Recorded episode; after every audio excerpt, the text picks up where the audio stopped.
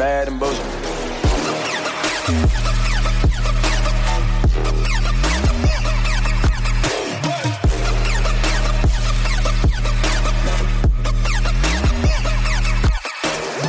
Welcome to the Bad and Bitchy podcast. I'm Erica, And I'm Barbara. and we're here with our misogynist of the week this week.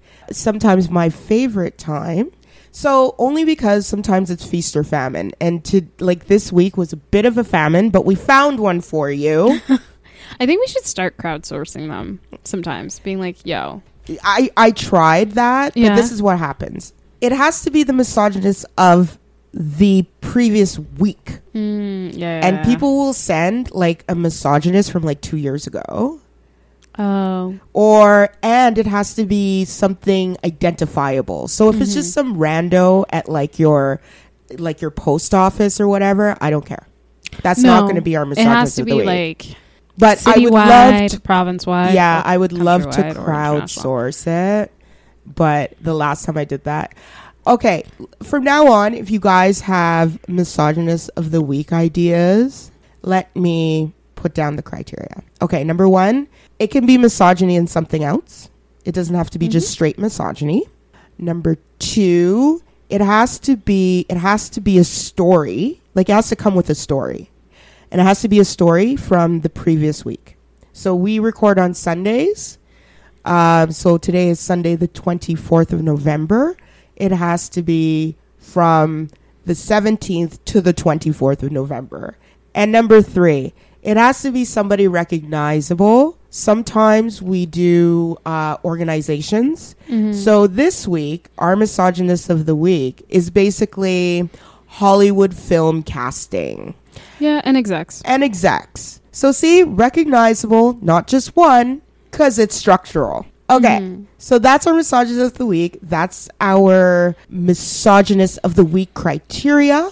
And if you see something that's really misogynist and somebody in like Kamloops, BC, and like somebody in Texas, and somebody in England, and somebody in Kenya would like recognize them, Yeah. or at least recognize the structure. Or if it's a story, like if Yeah. it's a local story, but like is like Yeah. enough to have a conversation about, Right. send it our way. So, for example, local story, let's say you live in like wherever you live.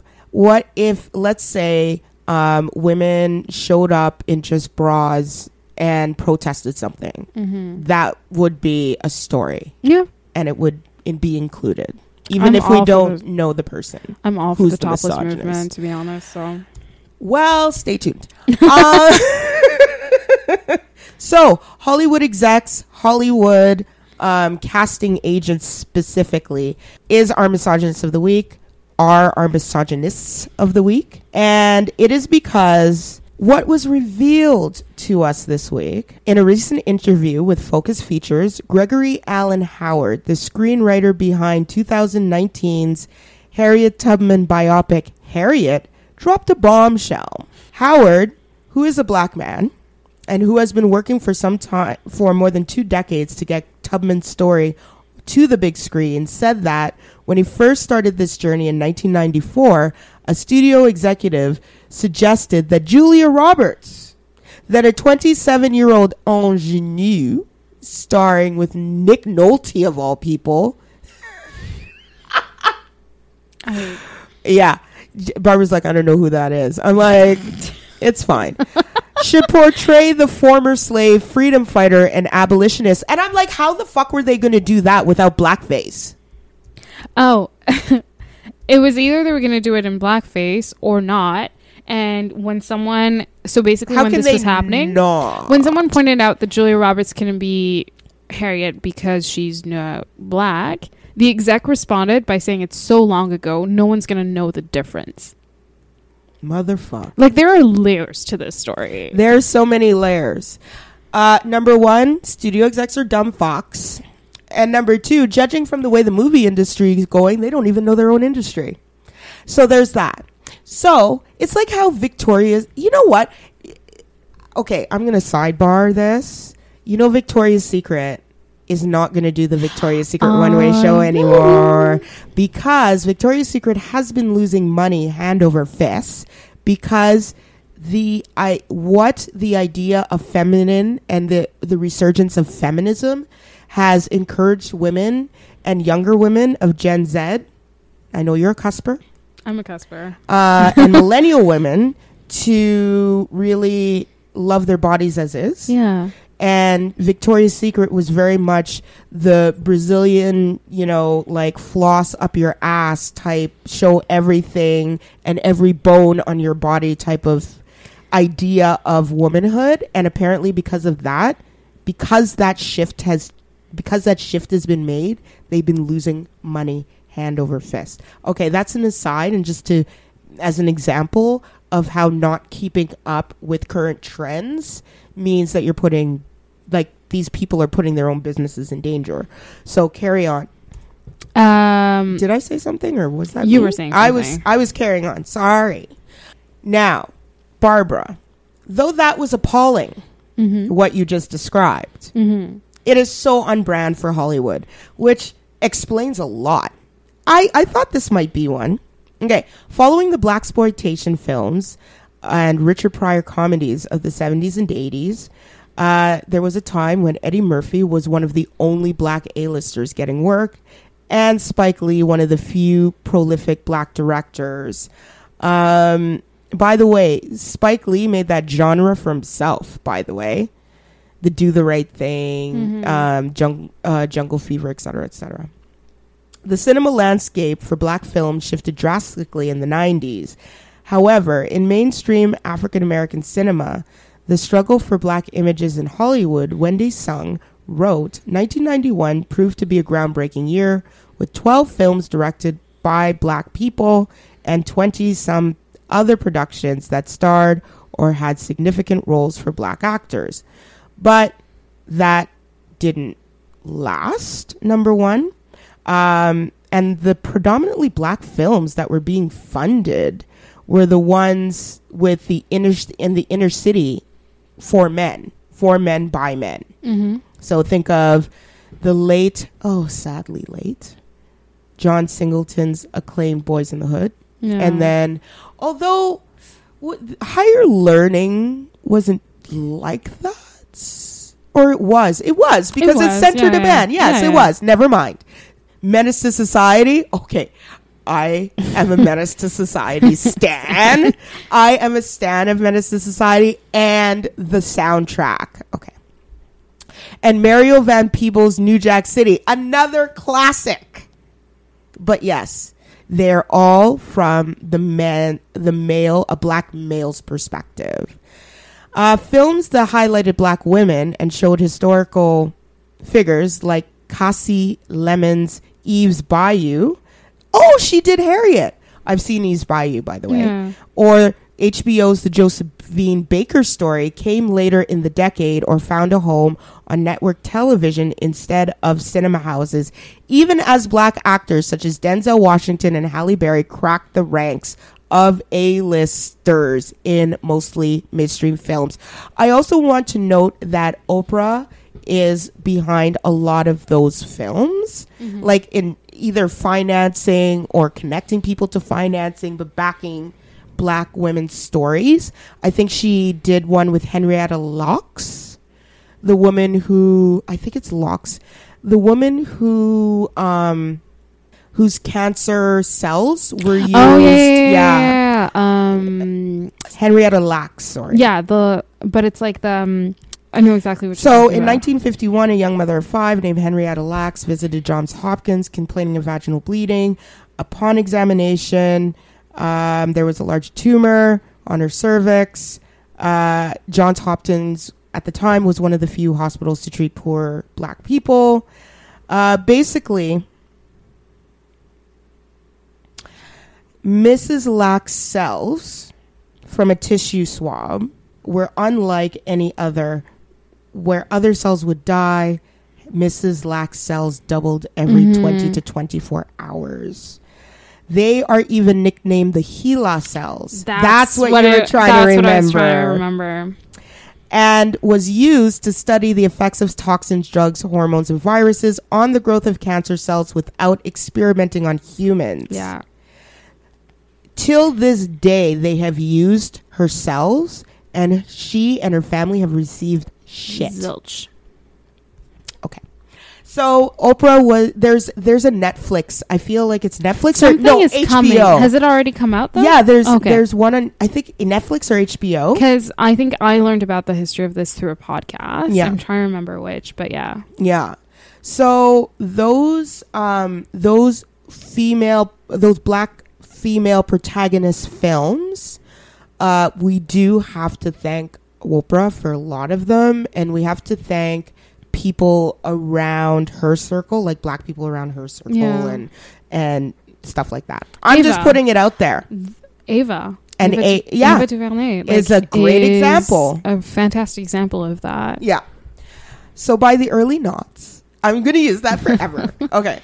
Aside from the near frantic production levels from Tyler Perry Studios, diverse and inclusive stories in mainstream Hollywood were virtually non existent. So I also want to break and talk about Tyler Perry and Tyler Perry Studios. I think he is one of the most successful, um, not directors, playwrights or or yeah, because he started writing. Madea was a play. Yeah, and then it was transformed into a movie. Okay, is Tyler Perry just fucking like doing everything right now? Yeah. So Tyler Perry's studios were used in this week's Democratic debates, which were held in Atlanta. So they had the Democratic debates in Tyler Perry's studios. So let's take a minute and think about that shit. Let's think about the layers of power and privilege that he just broke through right there. Um, and apparently, he's helping some American couple held hostage in Mexico in a Mexican hospital by paying fourteen thousand dollars in their medical bills. So there's that. He just got uh, w- a star on the Walk of Fame, I believe. I And- did not know that. Yeah. I, I know about his studio because it was really like it was a big deal when it opened, and the studio is on a former plantation. Oh, that's some trolling shit. Yeah, it's it's a very impressive studio, and I think it's one of the biggest studios and in the world now, and just it's beautiful. And he will still say that he's ignored in Hollywood. Oh, 100%. But he's also been very bad for black women. That's a whole other thing. Uh huh. No, no, no. Let's put it down. Go ahead. No, no, he has been like his representation of black women in media has not been in any way, shape, or form um, complimentary. He's not great for that. His storylines around black women um, are very. Um, he his ca- black female char- characters are usually caricatures of black women. Madea is definitely a caricature of black women. Mhm. But even when he writes for other people, like when he's not writing for himself. So like there's a film with Taraji P Henson, Acrimony. Oh my god. No. I've never watched this movie, Neither but if you listen to the read, the podcast, yeah. they troll this movie so much because they genuinely don't know what happened. They've watched it. Oh my god. They have no idea how it ends. So he's also developed several television shows, including The House of Payne. I can do bad all by myself. She Hmm. was in that movie. So that was his 2000 play. Yeah. Um, and that's when Madea came on and yada yada yada. Anyway, Tyler Perry is um an interesting character character blah, blah, blah, character. Anyway, all this to say that um black movies and black female protagonists in these movies are still rare. And to be honest, um, Julia Roberts. Oh, right, we we got to come back to that. So, black films hit the notorious glass ceiling in a double sense. That is, black fi- films are limited to roughly a dozen, mostly black male directed productions a year, with the overwhelming majority of them relegated to budgets well below 30 million. So even if they do get a green light, they're they are chronically underfunded by design. So what we're basically trying to say is if you look at like things like um, Scarlett Johansson's role in Ghost in a Shell, for example, um, we begin to understand and look at representation as the issue. It is not that it is not just that Scarlett Johansson playing any sort of, you know, marginalized character is laughable in itself because the woman the woman's acting is questionable to say the least. Um it is it is that you know it's fine to say that any actor can play anything if it wait wait Mm-hmm. if it's a level playing field. Yeah. But it never is a level playing field. So we not we got to get rid of that. This story, to be honest, when I first read it, I had to read it three times to be like, no, I didn't read that right. Oh, but you did. No, I didn't read that right. And then I was like, oh, yeah, no, I read that right. And then the more I read about it, the weirder it got. But also, it wasn't exactly the most surprising thing. Like, it wasn't like once I sat down and thought about it, I was like, yeah, I can see how like this could happen. But it's also, um, it's again underlining that black history, like in the context of the states, of course, like black history is American history, but Yep. it's often treated as The other. the other. And because these people It's don't the way know the, the same way we talk about indigenous history. in Canada, as yeah, though as though like it's a separate tier. thing. Yeah, yeah, yeah. no. and that's how once they separate you, that's how they can defund Mhm. you And because you're a separate entity. Exactly. And like the fact that Harriet Tubman, who is seen as like this really big figure in history, this exec was like, "Eh, I don't know who that is. And even if I, and even when he was corrected, had the gall to say, no one's going to remember, so it's fine, was just like, Yeah, nobody's gonna notice no one's that gonna, Harriet Tubman has red hair. Yeah. Are you fucking kidding me right now? It's, okay, it's one of so those things. so they would have to do blackface on her. But that's that was the question is like would you have opted for the blackface route or would you have just opted for the whitewashing? Either way, Oh, like good lord, Yeah. that is the choice. Are It we gonna whitewash this or are we gonna blackface this? it, it it's Well, we know what Trudeau would have chosen. that So will never get old. Never. I'm gonna bring that up when I'm like 90. I'm gonna be like, remember Justin Trudeau and his blackface? Yeah. Uh Remember he did his knees too? You know, that would be me. it, it was very thorough. So I got it. So let me add a little couleur to this. Yeah, no, no.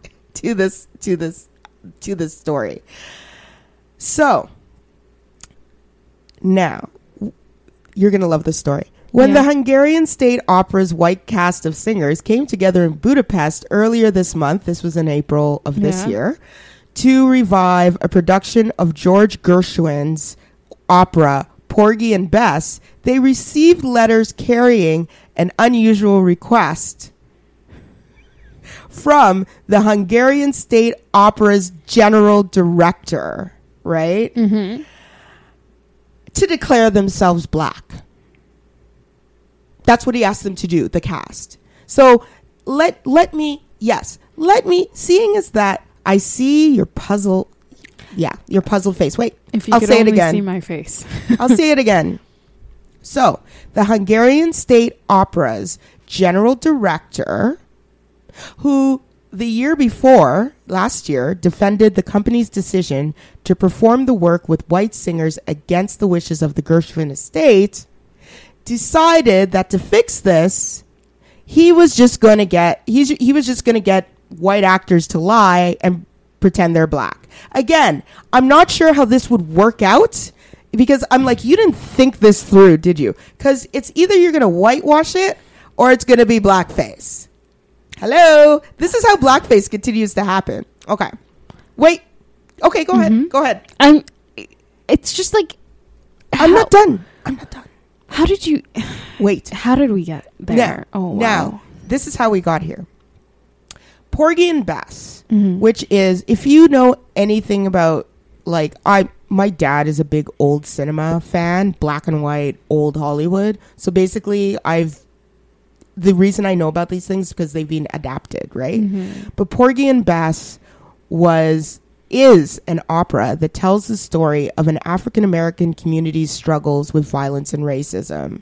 Mhm. R- so this was written by the Gershwins, Yeah. Right? Mhm. George Gershwin famously turned down companies that wanted to perform the opera in blackface. Oh, I also want to say, by the way, Ger- even Gershwin knew that that in 1935 blackface was wrong, but apparently Trudeau couldn't figure it out when he was 29. Okay. Anyway, um, like I said, never get old. So George Gershwin famously turned down companies that wanted to perform the opera in blackface, and his his his estate Mhm. stipulates that the work should be performed by an all black cast only. Mhm. Yeah. No, no, no. He put this, like the estate, he put this in his will. Yeah. Like, you can't fuck with this. Right? Carmen is another black um, opera. hmm Carmen is. I. I, I I wish- like Carmen. I really like Carmen. I wish there was more. I saw the Dorothy Dandridge. Like, God. yeah, yeah, yeah, yeah, Look yeah. at- look at It was brag. amazing. I'm a fan of Dorothy Dandridge. I'm just saying. Yeah. and Humphrey amazing. Bogart and Jane. Anyway, go on. Joan Call Joan. You know. Anyway, go on. No, but it, it it it just shows the blatant disregard for someone's like That's what. I'm, art. but that's what I'm talking about. It is the blatant disregard of us, of. Yeah. Black people in general. Mhm. This is this is this happens not because black people like there's like this misunderstanding and somebody didn't think and they didn't mean to. I'm tired of people who saying, "Well, they didn't mean to." Who gives a fuck what their intention is when the effect is what we bear the brunt of? We don't bear the f- the brunt of your intent. We Yeah. bear the brunt of the effects of what Mhm. actually happens. Anyway, so anytime you hear somebody say, "Well, we didn't mean to be sexist, racist, homophobic, Islamophobic, etc., etc., etc., etc., etc., who gives a fuck? Because it's still racism. Just because you Mhm. did not, or homophobia, or Islam. Oh, I'm sorry, I didn't mean to blow. Like, come on. Anyway, that's my thing. so I am just the fact that even George Gershwin, okay, not not only had to put this in his will, but that there is still blatant disregard of his wishes because his wishes are for his play to have an all black cast. Well, it's like even the conversation around. Uh, so they're remaking uh, West Side Story. Oh, are they? Yeah, they're remaking it for 2020. Spielberg, I think, is making it. Uh, okay. Yeah, I know. No, I mean it's not bad. Like I mean, no, but it's it's an interesting choice. yeah, it's- for I- I- West Side Story. yeah, it's just Uh, like why not um Emalu uh Lin Lin Ma- Manuel Miranda. Yeah. I don't know. I mean would have been a good choice, I think. you would have been the first on my list. Uh, but for example, like they're m- remaking West Side Who Story. dug up Steven Spielberg? I haven't heard about this man in, since Amistad. Uh, I think he made something. I don't know. Oh He's- yeah, he made all those Leonardo He's DiCaprio done a lot of or stuff. Something. Yeah, I he, don't know. He keeps winning stuff, so he's there. well, he is a favorite. Yeah. Um, but they're remaking West Side Story, and this time it's all Latinx actors playing the Port- Puerto Rican roles. So like It's about fucking time. it is I'm sorry. There's only so much Natalie Wood could do. only so much. Okay. Like, oh, West Side Story is oh my gosh, speaking of Latina Rita Moreno. Thank you. I love Rita Moreno. Thank you. love that woman. Rita Moreno. Um, I will say too, the Cosby Show when it was running did a really good job of bringing on these these actors and playwrights and theater Mhm. people of color. So that's how I was introduced to Rita Moreno. okay. Yeah. Yeah. And so like but she came out of the original West Side Story. Yeah. Um, but she so it's really like I feel like Rita Moreno like needs to be like casting director or directed or something. oh, she's amazing. She's have you fucking amazing. Have you watched like the new version of One Day at a Time? no. So she's in that. She's f- phenomenal. Awesome. Um, and it's a really good show. It's a really, really good show. And it I'm was so sleeping on it, aren't I? Yeah, you're sleeping on it. Like There's a lot that I'm sleeping on, and I'm Really okay with that. Like I, Uh, ooh, wasn't the Mandalorian on? Uh, like on yep. Friday? Yeah, yeah, yeah. Okay, I and they're watch that. releasing Baby Yoda merch because everyone's obsessed with Baby Yoda. I knew this. would- Baby Yoda's cute as fuck, though. I'm Baby Yoda is sorry. cute. but like, Like, I, I'm not even a baby person. In fact, I saw babies today. I was like, shouldn't they be sleeping? Like, you know what Yeah. I mean? And not bothering me. Like that's me. Sorry, Yeah. but I just that's no, the way I you're am. just not a baby person. I'm not. fine. But that baby Yoda. Oh my god! It just it just did this thing, and it opened his and then it flapped its lid. Oh my gosh! It's so darling. I think I'm gonna buy merch. that I haven't this is bought. adorable. I have I did not realize this is the Baby Yoda is know. gonna have this effect I don't. on I didn't know it. I, I did not know. I'm gonna buy the merch. I admit it. I am buying like a stuffed toy or something. I have no shame. No shame. That's because so you know why? We need mm-hmm. joy in life.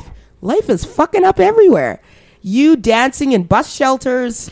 Me, Hey. like, you know.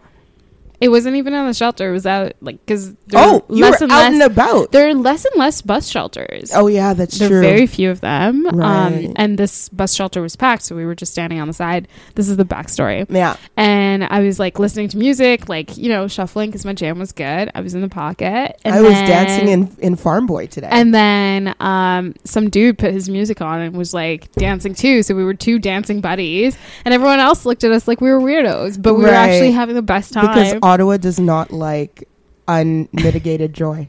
I, it was just like so happy, and like we didn't even talk about it. This baby Yoda is exactly your shuffle. Okay. Is my shuffle okay? Okay, okay. yeah, okay. this baby Yoda is a little bit of joy in a shitty ass world. Okay, Baby I'm Yoda's I'm, I'm buying wild. merch. I'm buying merch. I'm. I'm gonna be that bitch. I I never. I never buy that type of merch, and this is anyway. Go on.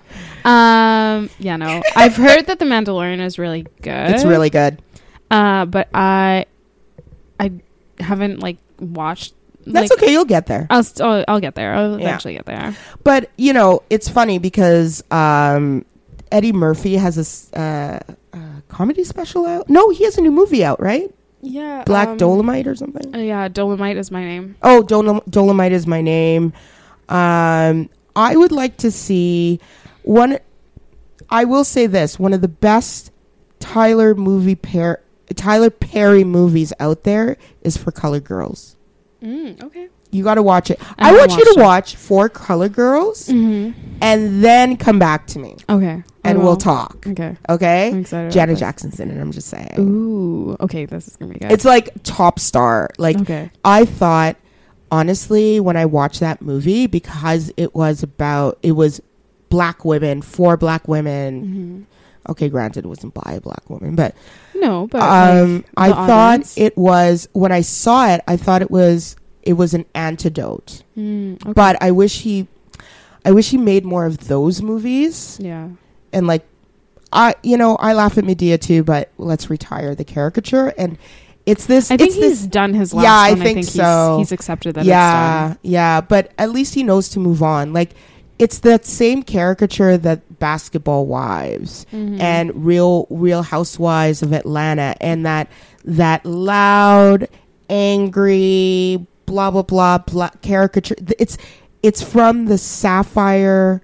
It's from like the slavery idea of the sapphire stereotype. Mhm. So people, I know I just lost you in terms of the sapphire stereotype in slavery, but it's in Wikipedia, so there's no excuse. Google. Google sapphire stereotype, and literally Wikipedia will bring it up. hmm And basically, that's where we get these stereotypes from. It's from slavery. Yeah. It's not like you're like white people didn't think of this like current white people didn't think of this on their own. Like No, they no, didn't. no, like these go through history. Anyway, so on that note, we're out.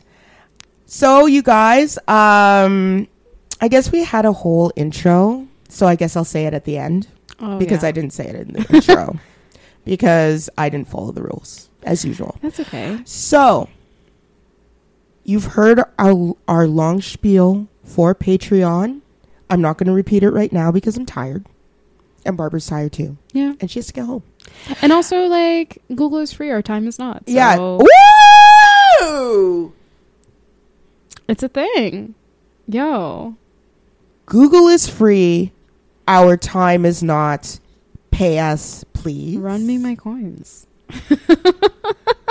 And with that, we say bye. Bye.